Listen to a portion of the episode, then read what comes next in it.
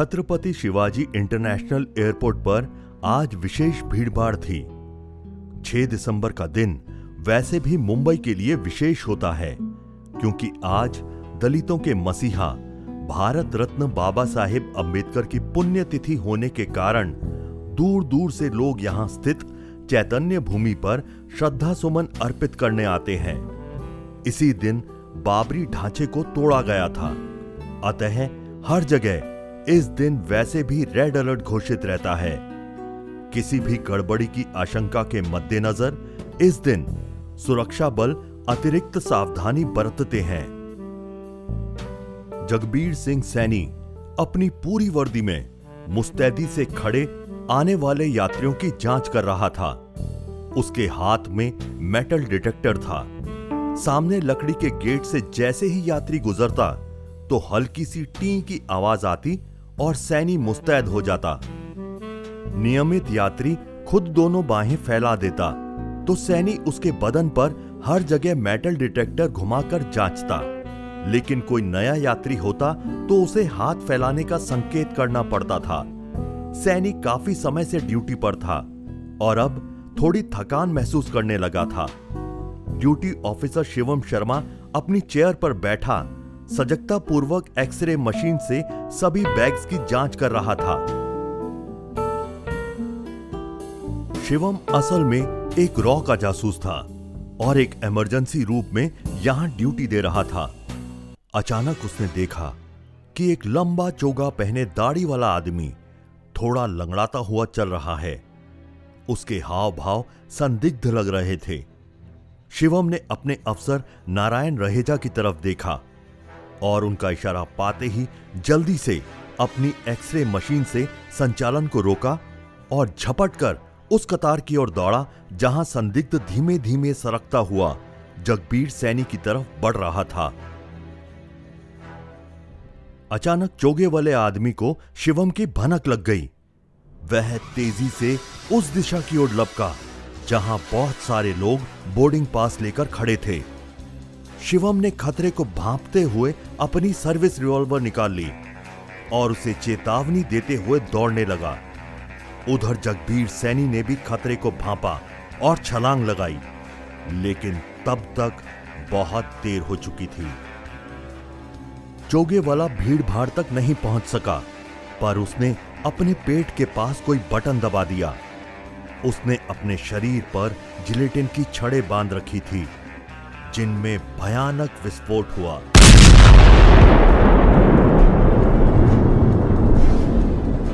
जगबीर सिंह सैनी सहित अनेक लोगों के बदन के पर खच्चे उड़ गए। शिवम विस्फोट के वेग से दूर जा गिरा और उसकी चेतना लुप्त हो गई। अस्पताल में अपने बेड पर पड़े शिवम को जब होश आया, तब उसे वस्तु स्थिति समझने में थोड़ी देर लगी। उसके बाएँ बाजू पर कच्चा प्लस्तर चढ़ा था। माथे पर मोटी पट्टी बंधी थी और चेहरे तथा बदन पर असंख्य खरोंचों के निशान थे। उसके एक दो सहकर्मी उसे घेरे खड़े थे। सामने अपने अफसर नारायण को देखते ही उसने अपने दूसरे स्वस्थ हाथ को उठाकर सैल्यूट करने की कोशिश की तो नारायण ने उसका हाथ पकड़कर मना किया और बोला, अब कैसी तबीयत है शिवम? अच्छी है, सर। शिवम थके हुए स्वर में बोला, क्या जगबीर ठीक है? हाँ हाँ एकदम ठीक है, नारायण बोला। लेकिन उसके स्वर का खोखलापन शिवम से छुप ना सका। सच्चाई समझकर शिवम की आँखों में खून उतर आया। कसम है मुझे, सर एक एक हत्यारे को चुन चुन कर मारूँगा, शिवम उत्तेजना भरे स्वर में बोला। जगबीर सैनी का साल भर पहले ही विवाह हुआ था और उसकी मौत ने शिवम को दुखी और क्रोधित कर दिया था। नारायण सांत्वना स्वरूप उसके हाथ को दबाकर कमरे से बाहर निकल आया, क्योंकि शिवम को अभी आराम की ज़रूरत थी। बाहर रमाकांत खड़ा सिगरेट सुलगाने की कोशिश कर रहा था। रमाकांत भी शिवम का सहयोगी था। अपने अफसर को देखते ही उसने तुरंत सिगरेट निकालकर बुझा दी और सहज दिखने की कोशिश करने लगा। नारायण रमाकांत के पास आया और बोला, किसी ने घटना की ज़िम्मेदारी ली? नहीं, सर, रमाकांत बोला, अभी तक तो किसी भी आतंकी संगठन की ओर से ज़िम्मेदारी नहीं ली गई। पता नहीं किसका काम है। जल्दी ही चूहे बिल से निकल आएँगे, रमाकांत। चिंता मत करो। नारायण रहेजा वैसे कहने को तो एयरपोर्ट का सुरक्षा अधिकारी था, पर दरअसल में वह भारतीय सीक्रेट सर्विस का चीफ था। वह केवल गृह मंत्री को रिपोर्ट करता था। उसकी एयरपोर्ट की अधिकारी की पोस्ट केवल सीक्रेट ऑफिसर की असलियत छुपाने के लिए थी। यहाँ तक कि उसकी पत्नी भी यह नहीं जानती कि उसका पति नारायण एक जासूस था। गृह मंत्री बाबूराम सैनी के मंत्रणा कक्ष में गुप्त मीटिंग में नारायण मौजूद था। आज सुबह ही लश्करे गाजी के चीफ हाजी बाबा ने हवाई अड्डे पर हुए हमले की ज़िम्मेदारी लेते हुए हिंदुस्तान को और अधिक हमलों के लिए तैयार रहने की चेतावनी दी। हाजी बाबा का पूरा नाम मुन्नवर शेख अब्दुल्ला था, जो हिंदुस्तान में ही पैदा हुआ। पर दिल्ली बम धमाकों से नाम जुड़ने के बाद पाकिस्तान भाग गया। और अब वहीं से हिंदुस्तान विरोधी गतिविधियाँ चलाता था। हिंदुस्तान बार बार पाक को सबूत देकर उसके वहाँ होने की बात करता। पर पाक सरकार हमेशा सबूत कम या नकली होने की बात कहकर अपना पल्ला झाड़ लेती थी। सर, नारायण गला साफ़ करते हुए बोला, हम यह बात अच्छी तरह जानते हैं कि हाजी कराची में छुपा है। तो क्या हमें सर्जिकल स्ट्राइक करके इस मुसीबत को हमेशा के लिए खत्म नहीं कर देना चाहिए? तुम समझते नहीं हो नारायण, गृह मंत्री बाबूराम सैनी ने समझाया, हम सीधे कराची पर अटैक नहीं कर सकते। पाकिस्तान एक संप्रभु और और परमाणु शक्ति संपन्न राष्ट्र है। उस पर हमला हमें अंतर्राष्ट्रीय बिरादरी में दबाव में ले आएगा। लेकिन सर, नारायण बोला, क्या हम छुपकर वार नहीं कर सकते?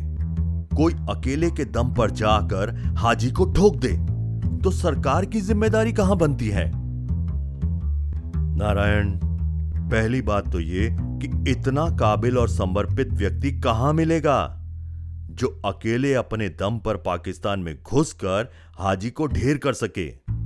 और दूसरे इस काम में सफलता होने के चांस बेहद कम हैं। अतः ऐसी अनुमति नहीं दी जा सकती। गृह मंत्री ने हाथ खड़े कर दिए। सर, नारायण बोला, मेरे पास एक ऐसा जांबाज मौजूद है, जो हर खतरे से खेल सकता है और कठिन से कठिन मिशन पर कामयाब हो सकता है। कौन है वो? शिवम शर्मा नाम है उसका। आजकल एयरपोर्ट पर सुरक्षा अधिकारी के रूप में तैनात है। ठीक से सोच लो नारायण। अगर शिवम वहाँ पकड़ा गया या मारा गया तो सरकार उसकी कोई भी ज़िम्मेदारी लेने से इनकार कर देगी। अगर यह सिद्ध हो गया कि शिवम हमारा जासूस है तो हमारी बहुत किरकिरी हो सकती है। Don't worry sir I know my boy कल उसे लेकर मिलवाता हूँ आपसे। कहकर नारायण ने सैल्यूट किया और चल पड़ा। अगले दिन शिवम और नारायण गृह मंत्री बाबूराम से मिले। शिवम को देखते ही बाबूराम का सिर इनकार में हिलने लगा। अरे भाई, ये आदमी तो अभी चलने फिरने के लायक भी नहीं, और ये उधर जाकर करेगा क्या भला? वो बोले, सर, आप इसके अवतार पर मत जाइए। हाथ पर कच्चा प्लस्तर बंधा है जो इसकी आड़ है। लोग इसके बाजू को नाकारा समझेंगे जबकि यह पूरी तरह फिट है। आप कहें तो मैं इसका एक डेमो दिखाऊँ? ओके, बाबूराम बोले, ऐसा समझो कि तुम लोग मुझे किडनैप करने आए हो। मैं सुरक्षा रक्षकों को बुलाता हूँ। दिखाओ जलवा। कहकर बाबूराम ने मेज पर लगे पैनल में लगा बटन दबा दिया। पलक झपकते ही कैबिन का दरवाज़ा खुला और कई सशस्त्र गार्ड कमरे में प्रविष्ट हो गए। लेकिन उसके पहले ही शिवम बिजली की तेज़ी से बाबूराम तक पहुँचा और उनकी कनपट्टी पर रिवॉल्वर रख चुका था। एक हाथ पर प्लस्तर बंधे होने के बावजूद उसकी तेज़ी देख गृह मंत्री जी चकित रह गए। ओके शिवम ग्रेट जॉब कहकर मंत्री जी ने सुरक्षा रक्षकों को जाने का आदेश दिया। वे सब भारी असमंजस में थे। शिवम अब शांत होकर अपनी कुर्सी पर बैठा था। सुरक्षा गार्ड हैरानी से शिवम को घूरते हुए चले गए। सर, अगर अभी मरने मारने की नौबत भी आ जाती ना तो भी मैं सफल होता। शिवम लापरवाही से बोला, कैसे? आश्चर्य से मंत्री जी बोल पड़े, मेरा जो कच्चा प्लास्टर है, उसके भीतर एक पूरी तरह से प्लास्टिक से बनी इटालियन गन छुपी है, जो किसी भी मेटल डिटेक्टर की पकड़ में नहीं आ सकती। और वह इस तरह सेट है कि मेरी उंगली की एक हरकत और वो बेआवाज आग उगलने लगती। शिवम अपनी बात का प्रभाव देखने के लिए क्षण भर रुका। मंत्री जी मुँह बाएँ कर उसे देख रहे थे। शिवम आगे बोला, अगर मैं अभी फायर करता तो सभी गार्डों की लाशें बिछी होती और उनकी आत्माएँ स्वर्ग में चित्रगुप्त से हाय हलो कर रही होती। बहुत खूब शिवम, मंत्री जी बोले। फिर नारायण से मुखातिब हुए।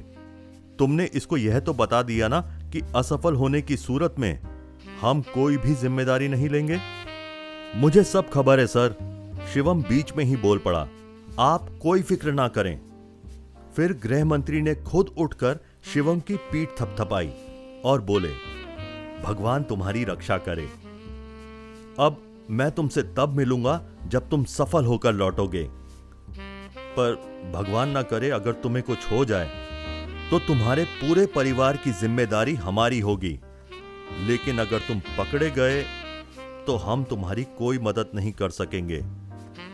शिवम मुस्कुराता हुआ बोला, उसकी नौबत नहीं आएगी, सर। मैं कुछ ही समय में हाजी को मारकर आपसे मेडल लेने के लिए हाजिर होता हूँ। मंत्री जी भी मुस्कुरा उठे और शिवम नारायण के साथ लौट आया। अब उसे तुरंत कूच करना था। दो दिन बाद, जब शिवम कराची के जिन्ना इंटरनेशनल एयरपोर्ट पर उतरा तो उसका नाम गोपाल बाबू था, जो मुंबई का एक व्यापारी था और उसके पास के कागजात इस बात की पुष्टि करते थे कि वह व्यवसाय के सिलसिले में कराची आया हुआ था। कराची एयरपोर्ट की सभी औपचारिकताएँ पूरी करने के बाद जब वह बाहर निकला तो एयरपोर्ट पर उसके नाम की तख्ती लिए एक कम उम्र का नौजवान खड़ा था। शिवम ने जाकर उससे हाथ मिलाया। हेलो, मैं गोपाल बाबू, मुंबई। हेलो, वह गर्म जोशी से हाथ हिलाता हुआ बोला। माई सेल्फ, मोहम्मद खालिद, आपका सफ़र कैसा रहा जनाब? बहुत बढ़िया खालिद, और सुनाओ, मौसम कैसा है कराची का? कराची भी आपकी मुंबई की तरह सागर किनारे बसा है ना साहब? तो बिल्कुल वही मौसम मिलेगा, जनाब। ना ठंड, ना गर्मी। वह हंसने लगा। शिवम को लड़का पसंद आया। मुझे रिंग रोड पर कोई कमरा दिलवा दो। मुझे समुंदर पसंद है।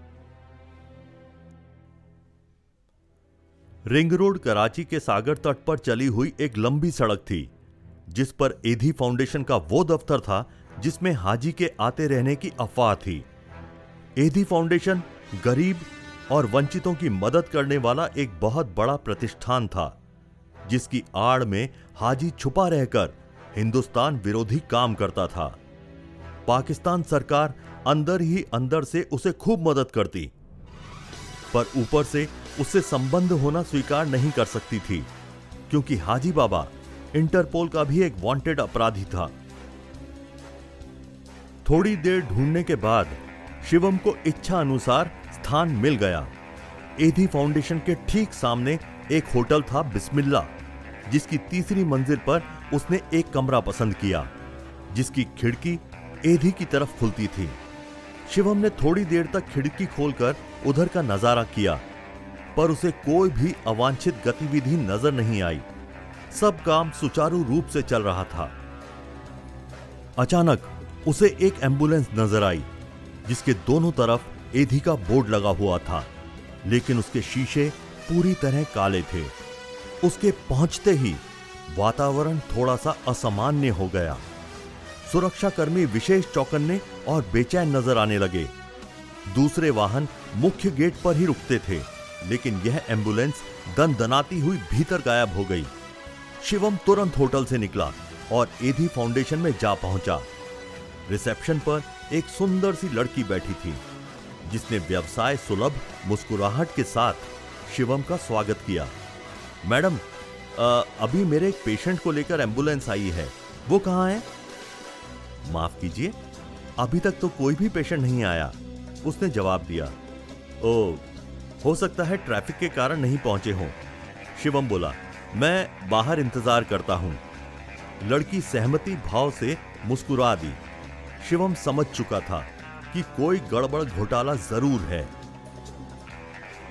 शिवम थोड़ी देर दरवाजे के पास मंडराता रहा। किसी पेशेंट के रिश्तेदार जैसी बेचैनी उसके चेहरे से झलक रही थी। काफ़ी लोग वहाँ आ जा रहे थे, पर इसकी ओर किसी ने ध्यान नहीं दिया। शिवम थोड़ी देर बाद टॉयलेट की ओर चला गया। टॉयलेट की खिड़की से पीछे का नज़ारा साफ़ दिख रहा था। वहाँ एक छोटा सा मैदान था, जिसके बाद एक दो मंजिला इमारत थी, जो पूरी तरह से सुनसान लग रही थी। शिवम थोड़ी देर टॉयलेट में ही दुबका पीछे का जायजा लेता रहा। अचानक, कोई ज़ोर ज़ोर से टॉयलेट का दरवाज़ा पीटने लगा। शिवम हड़बड़ा गया, फिर उसने पूरी सावधानी बरतते हुए दरवाज़ा खोला। उसके कच्चे प्लास्टर वाला हाथ सामने की ओर तना था। और उंगली की एक हरकत से उसमें मौजूद प्लास्टिक गन गोलियाँ बरसाना शुरू कर सकती थी। लेकिन जब उसने बाहर एक छोटे से बच्चे को पाया तो उसके चेहरे पर राहत के भाव आ गए। शायद बच्चा जल्दी में था, सो वह जल्दी से भीतर घुस गया। शिवम सामान्य होने की कोशिश करते हुए वहाँ से निकल आया। टहलता हुआ शिवम अपने होटल बिस्मिल्ला की ओर बढ़ रहा था कि अचानक एक बुरखाधारी स्त्री उससे आकर टकरा गई। दोनों बुरी तरह लड़खड़ा गए। हाय अल्लाह, कहते हुए स्त्री गिरने ही वाली थी कि शिवम ने झपट कर उसे संभाल लिया और इसी बात ने उसकी जान बचा दी। क्योंकि इस घटना के साथ ही एक बे आवाज़ गोली शिवम के कान को छूती हुई निकल गई। शिवम तुरंत ज़मीन पर गिर पड़ा और कई करवटे ले बिजली की तेज़ी से कूड़े के ड्रम की ओट में हो गया। कहीं कोई हलचल दिखाई नहीं पड़ रही थी। पता नहीं किस तरफ़ से किसने गोली चलाई। साइलेंसर युक्त हथियार से फायर किया गया तो कोई आवाज़ नहीं हुई। अतः किसी को कुछ पता नहीं चला। शिवम थोड़ी देर उसी अवस्था में प्रतीक्षा करता रहा, क्योंकि गोली चलाने वाला दूसरा वार कर सकता था। सामने से एक बड़ा सा खटारा कूड़ा भरकर चला आ रहा था। जैसे ही वह शिवम के सामने से गुजरा, वह तुरंत बेल कर उसके नीचे पहुँच गया और उसके नीचे के पाइपों को पकड़कर चिपक गया। लगभग 500 मीटर वह इसी तरह चिपका रहा। फिर घटना स्थल से काफ़ी दूर निकल आने के बाद उसने खटारा का साथ छोड़ दिया और सरपट अपने होटल की दिशा में भागा। और ऐसा नहीं था कि होटल में पहुंचकर उसकी मुसीबतें खत्म हो गई हों। क्योंकि उसके कमरे में ऐसा लग रहा था मानो कोई भूचाल आया हो।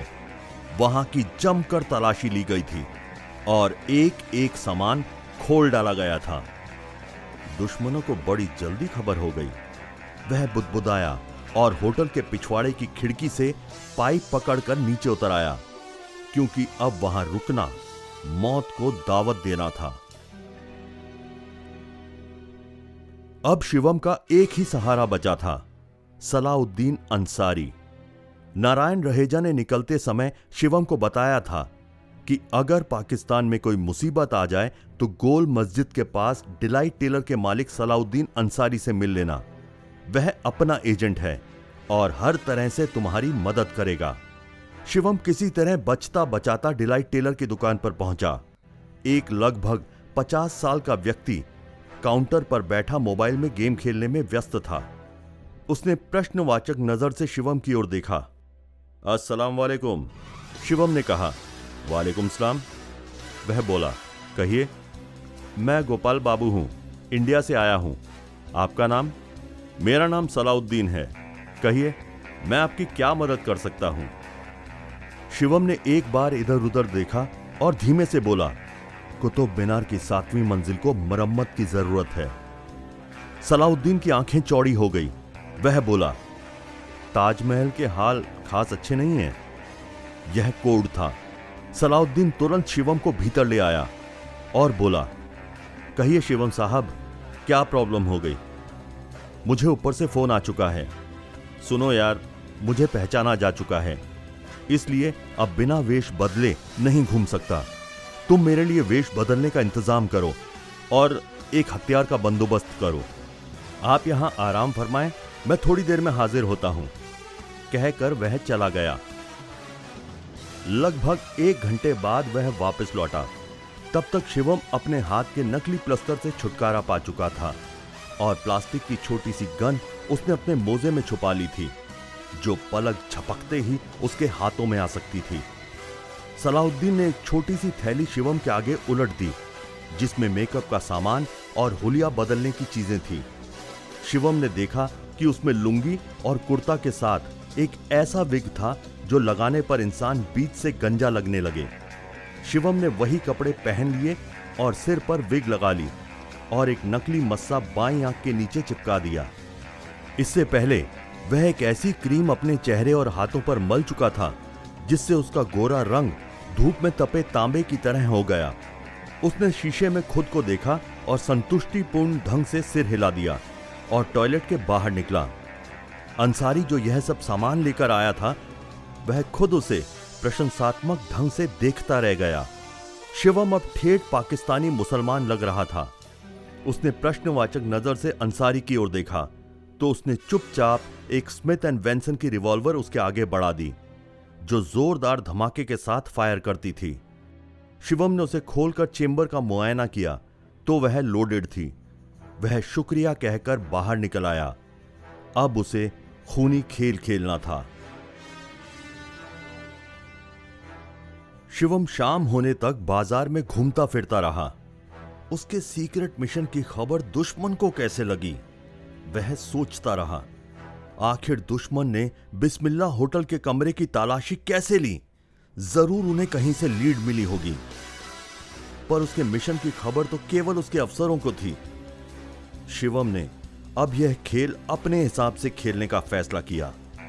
उसने प्राडो नामक एक सस्ते से होटल में जाकर अफजल खान नाम से अपना परिचय दिया और एक कमरा किराए पर लिया और बताया कि वह इस्लामाबाद से व्यापार करने के लिए कराची आया है और दो दिन ठहरेगा।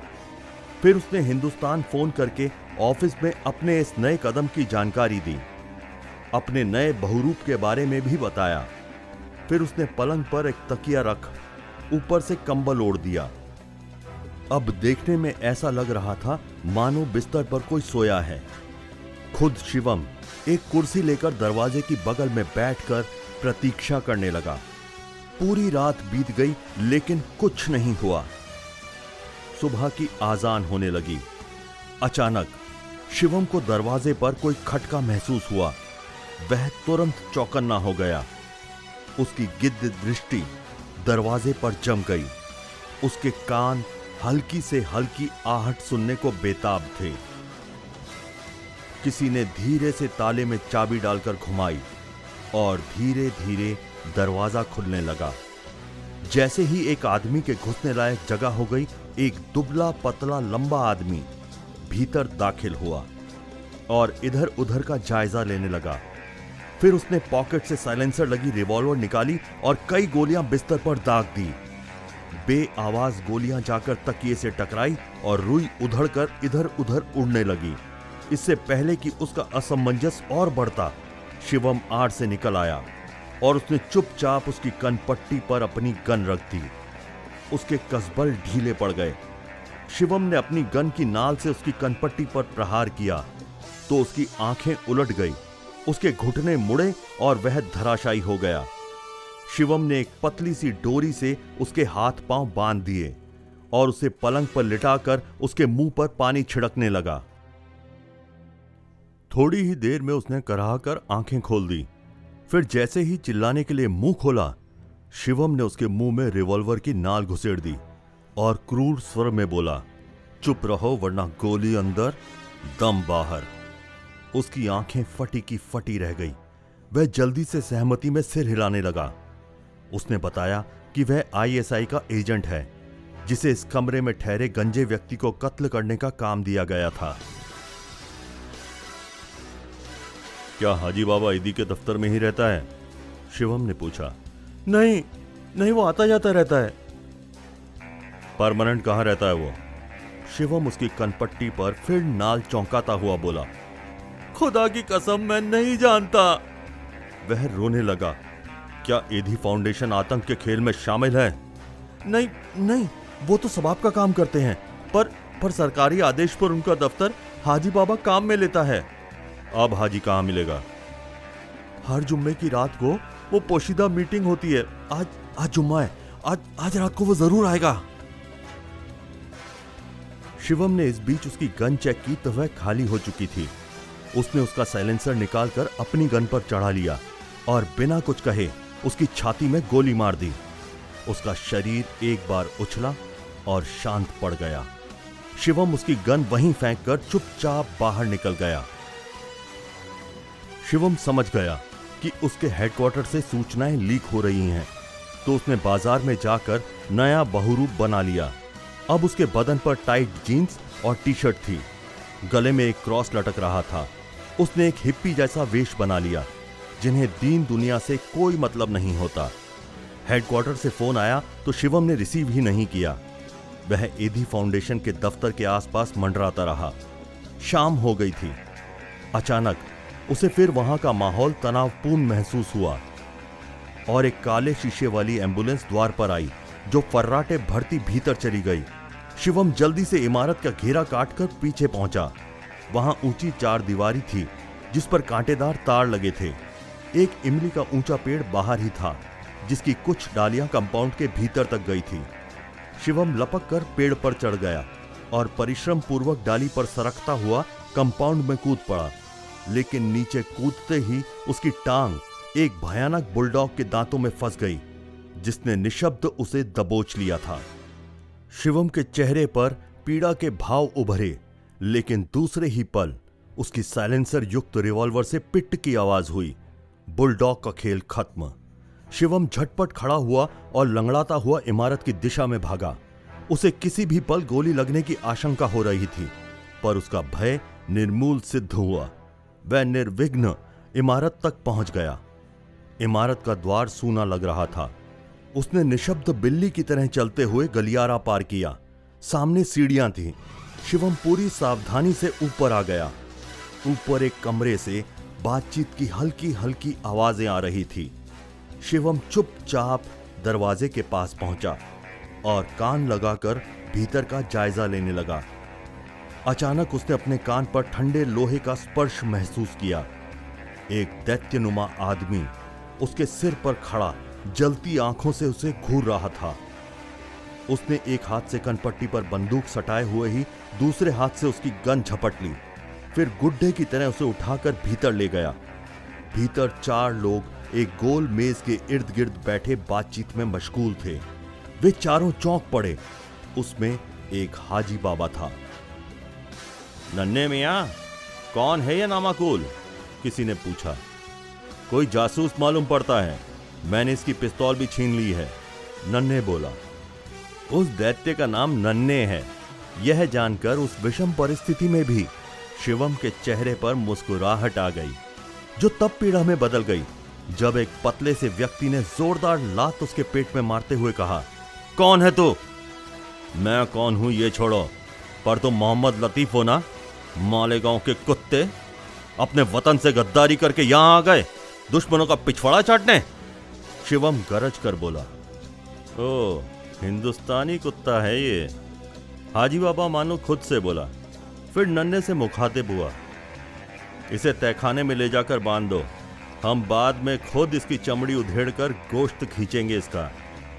नन्हे ने एक प्रचंड घुसा शिवम की छाती पर मारा, जो उसे ऐसा लगा मानो छाती पर बुलडोजर चढ़ गया हो। उसकी चेतना लुप्त होने लगी। नन्हे ने उसे खिलौने की तरह कंधे पर लाद लिया और तहखाने की ओर चल पड़ा। शिवम को जब होश आया, तब वह बुरी तरह बंधा हुआ ज़मीन पर पड़ा था।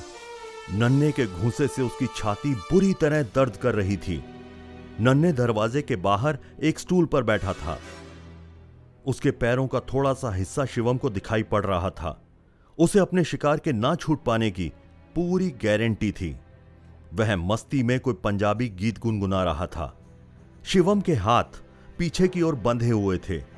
उसने ज़ोर लगाया तो पतली रस्सी उसकी खाल में धसने लगी और ऐसा लगा मानो कलाई की हड्डी टूट जाएगी। हार कर उसने ज़ोर लगाना छोड़ दिया। शिवम ने अपने पैरों को एक दूसरे से रगड़ा तो उसे आभास हुआ कि उसकी इटालियन पिस्तौल उसके मोजे में छुपी हुई थी, जिस पर नन्हे का ध्यान नहीं गया। उसने तो उसकी साइलेंसर युक्त रिवॉल्वर अपने अधिकार में लेकर अपने कर्तव्य की इतिश्री मना ली थी। वैसे भी, उसे अपने बाजुओं पर इतना भरोसा था कि वो निहत्ता ही तोप से मुकाबला कर ले। शिवम कोशिश करके अपने पैरों को इस अवस्था में ले आया कि खटके पर हल्का सा दबाव देते ही पिस्तौल फायर कर देती। अब उसने खूब उछलना कूदना शुरू कर दिया और सिर पटकने लगा। नन्हे का ध्यान इस पर गया तो वह भागकर भीतर आया। उसके देखते ही शिवम की आँखें उलटने लगी। और मुँह से झाग निकलने लगा। नन्हे उसकी यह अवस्था देखकर घबरा गया। उसे शक हुआ कि कहीं कोई सांप ने तो इसे नहीं काट लिया। उसने शिवम को बगल से पकड़ा और उलट दिया, जिससे उसके नीचे कोई सर्प हो तो दिख जाए। लेकिन इस प्रतिक्रिया में उसका बड़ा सा दैत्यकार चेहरा बिल्कुल पिस्तौल की नली की जद में आ गया और शिवम ने बिना वक्त गवाए अपनी प्रिय इतालवी पिस्तौल पर उस जगह दबाव दिया। जिससे फायर होता था। और हमेशा की तरह, इस बार भी उसने शिवम को निराश नहीं किया। पलक झपकते ही नन्हे की दोनों आँखों के बीच तीसरी आँख बन गई, जिसमें से रक्त प्रणाले की तरह फूट पड़ा। वह निशब्द पीछे को उलट गया। शिवम ने जल्दी से कोशिश करके उसकी जेब से छोटा सा चाकू निकाल लिया और पाँच मिनट की कोशिश के बाद खुद को मुक्त करने में कामयाब हो गया। थोड़ी देर तक वह अपने हाथों और पैरों को मसलता रहा, क्योंकि कसकर बांधे जाने के कारण उसका रक्त प्रवाह बाधित हो गया था। थोड़ी जान लौटते ही वह स्प्रिंग लगे बबुए की तरह उछलकर खड़ा हो गया और बाहर की ओर भागा। उसने नन्हे के पास से साइलेंसर युक्त रिवॉल्वर अपने हाथों में ले ली थी। इस बार वह असावधान नहीं होना चाहता था। नन्हे उसे बेसमेंट में ले आया था। जहाँ से दो सीढ़ियाँ फलांगता वह ऊपर पहुँचा और सावधानी पूर्वक इधर उधर का जायजा लेने लगा। बाहर दरी पूरी तरह सुनसान थी। बिल्ली जैसी चाल चलता शिवम फिर उस दरवाजे पर पहुँचा, जहाँ से नन्ने उसे पकड़कर ले गया था। भीतर ऊँचे शब्दों में बातचीत की आवाज़ आ रही थी। शिवम ने एक जोरदार लात जमाई दरवाजे पर तो दरवाज़ा टूटकर कब्जों पर झूल गया। शिवम कूदकर भीतर जा पहुँचा। उसे देख चारों बुरी तरह चौंक पड़े। नन्हे, हाजी के मुँह से निकला। शिवम ने मुस्कुराते हुए उंगली ऊपर उठा दी बाबा के चेहरे पर जमाने भर की हैरत उभर आई तुम जैसा चूहा नन्हे को काबू कर सका? नामुमकिन, वह बोला। हाथ कंगन को आरसी किया और पढ़े लिखे को फारसी किया। शिवम बोला इतने में मोहम्मद लतीफ का हाथ अपनी जेब पर रेंग चुका था, लेकिन वह उसके जीवन की आखिरी गलती साबित हुई। शिवम की चौकन्नी नज़र उन चारों पर जमी हुई थी। उसकी रिवॉल्वर ने एक बे आवाज़ बुलेट उगली, जो जाकर लतीफ की कनपट्टी से टकराई और उसकी रूह फ़ौरन जिस्म से किनारा कर गई। अब बाकी बचे तीनों के शरीर के सारे अवयव पसीना बहाने की प्रतियोगिता में भाग ले रहे थे। हाजी बाबा बोला, सौदा करेगा? बोल बोल कितने पैसे चाहिए? अभी मिलेंगे, अभी! शिवम ने मुस्कुरा कर रिवॉल्वर का घोड़ा दबा दिया। हाजी बाबा के दिमाग के पर खच्चे उड़ गए। बाकी बचे दोनों घिघियाते हुए शिवम के कदमों में लौट गए। हम्म अब तुम दोनों अपना नाम और ओहदा बताओ। शिवम घुर्राते हुए बोला, मैं मैं कलीम कलीम कौसर खान सेना में लेफ्टिनेंट जनरल हूँ। वह घिघियाते हुए बोला, मुझे मुझे मत मारो, प्लीज़ प्लीज़ प्लीज़। और तुम, शिवम ने दूसरे की ओर इशारा किया, मैं मैं मुफ्ती सलीम बेग हूँ, शाही मस्जिद का इमाम। हमें हमें छोड़ दो? तुम दोनों भी मेरे वतन को बर्बाद करने के लिए मंसूबे बांधे बैठे थे ना, कुत्तों? शिवम दांत पीसते हुए बोला, लो, एक वतन परस्त की सलामी। और उसकी गन से निकले दो शोलों ने उनके नापाक जिस्मों को हमेशा के लिए रूह से अलग कर दिया। पाँच लाशों को वहीं पर छोड़कर शिवम चुपचाप वहाँ से निकल गया। और दो घंटे बाद वह अपने वैध वीज़ा पर मुंबई जाने वाली फ़्लाइट पर सवार था। अगले दिन अपने ऑफ़िस पहुंचकर शिवम ने नारायण रहेजा को रिपोर्ट दी। रहेजा ने खुद खड़े होकर उसकी पीठ थपथपाई और बोला well done my boy well done तुमने मेरा सिर फक्र से ऊँचा कर दिया। कल खुद गृह मंत्री तुमसे मिलेंगे। सर, एक बात पूछनी थी। शिवम धीरे से बोला, हाँ हाँ, पूछो ना। सर, मुझ पर कराची के बाज़ार में साइलेंसर युक्त तो रिवॉल्वर से गोली चलाई गई, जबकि मेरे सीक्रेट मिशन के बारे में चंद ही लोग जानते थे। और जब मैंने भेष और होटल दोनों बदला, सिर्फ़ आपको सूचित किया, लेकिन मुझे मारने के लिए वहाँ भी एक कातिला धमका। जरा आप मुझे समझाइए कि ऐसा क्यों हुआ? नारायण रहेजा रुमाल निकालकर अपना पसीना पहुँचने लगा और बोला, तुम तुम कहना क्या चाहते हो, शिवम? सर, मेरे इस मिशन की जानकारी किस किस को थी? मुझे? तुम्हें? और गृह मंत्री बाबूराम सैनी जी को, नारायण बोला। फिर तो हिसाब बिल्कुल साफ़ है, सर। तीनों में से ही किसी ने सूचनाएँ लीक की होंगी ना? शिवम, मैं भगवान की सौगंध खाकर कहता हूँ कि मैंने ऐसा कुछ नहीं किया। और गृह मंत्री जी के बारे में मैं ऐसा सोच भी नहीं सकता। अचानक शिवम ने होठों पर उंगली रखकर नारायण को चुप रहने का संकेत किया और बोला, सर, आप ही गद्दार हैं, मैं आपको नहीं छोड़ूँगा। इतना कहते कहते शिवम दबे पाँव आगे बढ़ा और उसने झटके से केबिन के पार्टीशन का दरवाज़ा खोल दिया। रमाकांत जो कैबिन के दरवाजे से सटा हुआ था, लड़खड़ा गया और मुँह के बल कमरे में आ गिरा। अगले ही पल उसकी गर्दन शिवम की फौलादी पकड़ में थी। थोड़ी सी ही सख्ती से उसने कबूल लिया कि वही आस्तीन का सांप है। उसने रहेजा के फ़ोन टैप कर रखे थे। उसे गिरफ़्तार करके जेल भेज दिया गया। शिवम को खूब वाहवाही मिली और उसे नेशनल हीरो का दर्जा मिला। बाद में उसने नारायण रहेजा से अपने बर्ताव की माफ़ी मांगी तो रहेजा ने उसे गले लगा लिया।